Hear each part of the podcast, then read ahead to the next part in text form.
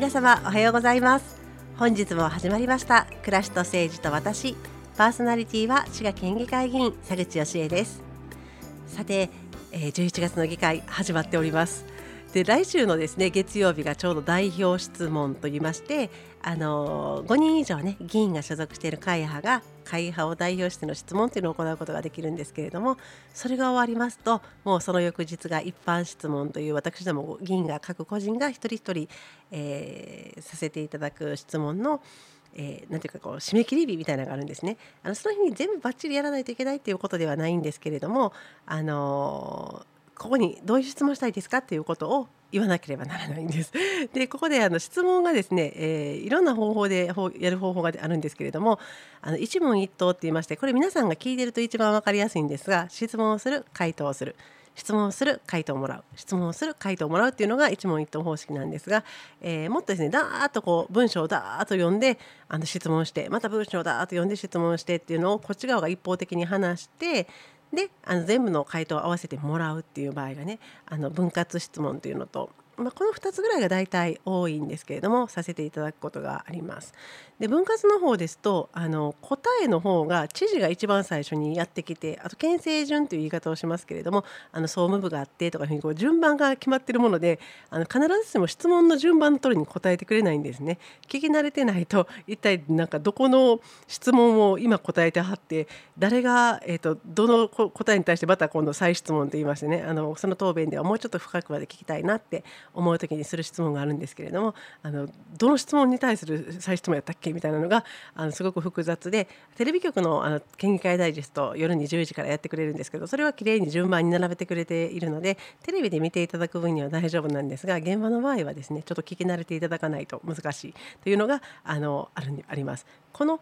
えー一問一答方式っていうのでやるかあのだーっと一気に読む方式でやるかっていうのを決めなくてはいけないのも来週で言いますと火曜日のですね正午までになります。でこの方式の違いによってだいぶ違いますのであの私も一問一答にしたいのは山々なんですがあの一問一答はこの12時までに結構しっかりとこういう項目でっていうのを固めていかないといけないのであの間に合わないで分割質問って言われるだーっと読むやつになっているというパターンが結構多くてですね早く一人前に一問一答をやるようにしいやというふうに先輩から頂いてはい頑張りますはい頑張りますますって言ってあの、まあ、2期目に入って1回やらせていただいたんですけれどもあのこういう質問方式なんかも違いがありますのでぜひ議会でもし傍聴に来ていただいたら面白いなと思いながら見ていただけたらと思います。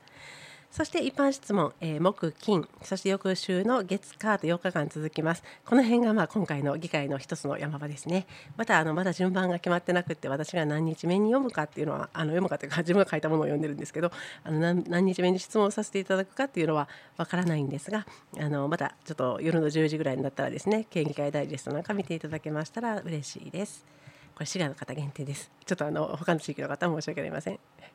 それとですね、えー、先週お話しさせていただいた主権者教育の推進の研修の続きをですねお話しさせていただけたらと思います。あこれは何の話かと言いますと、えー、11月14日に東京の方に研修に行かせていただきまして、えー、全国の都道府県議会の議長会というのがありましてそこが研究交流大会というのを開いてくださいますコロナ禍でしばらく中断してましたのでちょっと久しぶりのリアルの開催ということで私も1年目に行ったなというのを懐かしく思い出しながら行かせていただいてきましたでそこであのいつもこの佐口が話している主権者教育について話してるんですよということでこんなこんな基調講演がありましたっていうのを先週話させていただいてましてえ今週はそれを具体化する方策の一つとしてあの子ども県議会とかですね市民の皆様の議会参加みたいなものが紹介されていたのでご紹介させていただきますということで、えー、引き続きでお話しさせていただいております。これもですね子ども県議会実は滋賀県議会にもあるんですけれどもこれも非常にいろんな政治参画の仕方ありますね。あのうちの県議会でいうとあの私厚生産業常任委員長に今年集まあのえー、当たっておりますので当日も行かせていただく予定にしているんですがあの子どもさんたち1人でも結構大きい子からちっちゃい子までいらっしゃるんですけど子どもさんたちがえ議会で自分の思う質問を今もこう議会のどういう質問しようかなっていうのをあのいろいろ勉強して練ってくださってるんですね。それをクリスマス頃に大体こう発表していただく。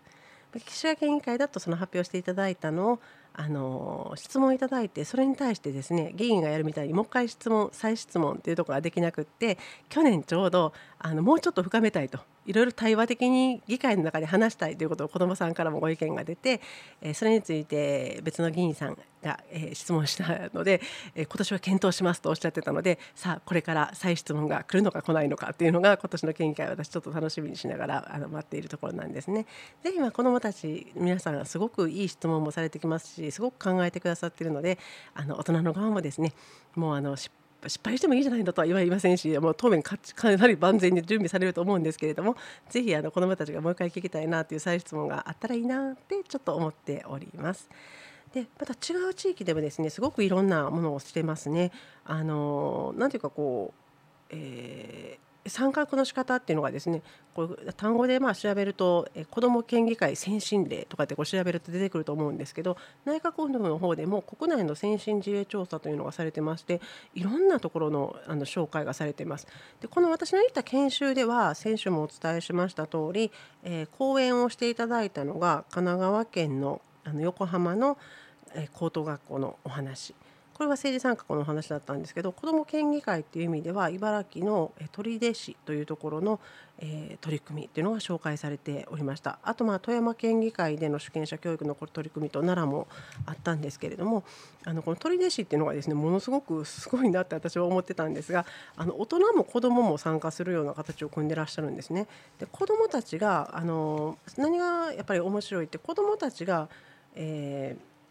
なんていうかこう参画しているっていうのは経験として持っててその主権者教育の中でやっていく中であの当然経験しますよね。でそうするとあの次の子どもたちが意見を挙げた後の次っていうのがうちあんまりまだまだちょっと少ないかなと思ってるんですけれどもあの各地域に例えば3か所ぐらい場所を決めてそこでまずリアルに大人たちがワイワイと話しておられます。でそのワイワイと話しておられるっていうところであのなんていうんですかねこうつないでるんですねだからちっちゃい塊で各地域市の中で3か所4か所ぐらいでリアルで開催しておいてでその、えー、ところに議員が入ったり職員が入ったりということで、えー、それをオンあのオンラインでつないでいって喋っている、まあ、市内3回以上プラスオンラインって書いてあったんですけれどもこれをですねつないでいるっていうことはいざ例えば何かあった時にあの多分災害起きました。いきなり皆さん県庁に集まってくださいって言っても集まれないっていう時にあの各地域で場所と、まあ、もちろん電源とあの回線域出るってことが必要なんですけど割と災害の時に携帯電話がつながりましたみたいな話があるんですけれどもそういうふうに各会場ごとで意見交換をしているっていう経験がきっと災害の時にも役に立つだろうということで大人もそれをやっているっていうとこなんですね。でもちろん中学生さんもやってるんですけどあのまそこのあの提案っていうのは私どもの議会ともちょっと似てるんですがその場合でもあのクラスの中で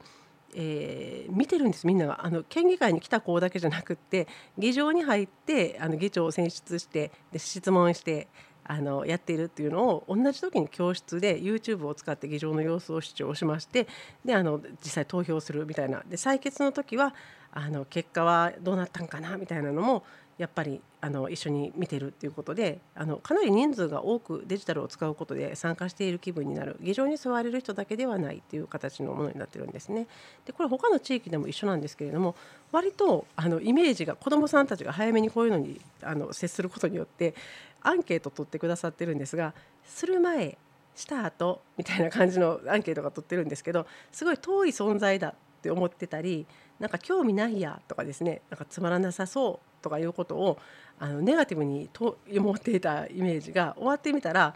あの身近な存在になりましたとか興味が湧きましたとかあの思ったよりだと思うんですけどあの明るいとかですね面白かったとかそういうポジティブイメージの回答が来ていてあのこれ結構各地で共通しているんです。あの割とこう子どもさんたちがあんな堅苦しいところに来て楽しめるのかなっていうのがあるんですけれど参加していって関わっていって自分のことになってで自分たちが挙げたものがこう投票に対象になってみたいなことがあるとやっぱりあの面白いなと思われるんだなと思って。ております。でさらにですねあの湯沢町っていう町があるんですけれどもこれは山形県になります。あのこれはですね中学生と高校生さんなんですけどそもそもあの少年町長と少年議員をですね自分たちの選挙これ直接選挙なんですけどで選ぶとこれはもちろん県単位でなかなかその直接選挙っていうのは難しいんですけれどそこであの自分たちでちゃんと投票をしてみて自分の代表とか議員を選んでるっていうのがですねあの単純に模擬投票じゃなくてリアルこの少年議会についてやってらっしゃるっていうところが特色だなと思います。しかもここはあのこれは、えっと、狛江議員が前にあのご紹介議会でご紹介していただいたんで知ったんですけれどあの独自予算、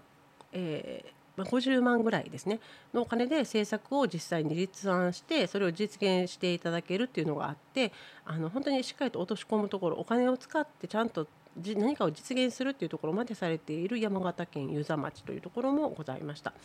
あとですねえー、そう町田市の取り組みこれはあの研修の中にはなかったんですけどもあ奈良と富山もご紹介したいと思いますけど時間がないのでちょっと割愛させていただいてあのこれは内閣府の方の、えー、国内の先進事例調査で上がっているものなんですが町田市の方ではですねあのそうやって子どもをのあの意見を聞くっていう形で若者が市長と語る会とかですね子ども委員会なんかでこう幅広い年齢であこう参画レベルもいろいろ設定して取り組みされてるんですけど何が面白いって高校生評価人でいいのかな評価人人って書くんですけど評価人による事業評価っていうのをされております。これなかなかあのなかなかです。正直あの高校の生の人も入ってで自分たちがやってきた政策を行政の方はこう判断されるっていうことになるわけですね。すごくあのいいと思います。あの子供さんやっぱこう大人だとなんだかんだ言いながらちょっとまあまあ気遣ってしまったりとかするところをきっと割とはっきりくっきり言ってくれはるんじゃないかなと思うんですがあのこれもちゃんと市の担当者から私たちが受けるみたいにこういう事業の概要を説明されて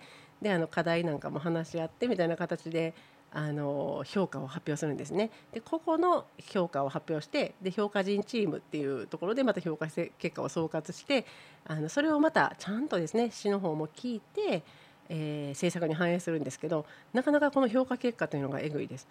あの4つぐらい選択項目があったんですけど満足できる事業である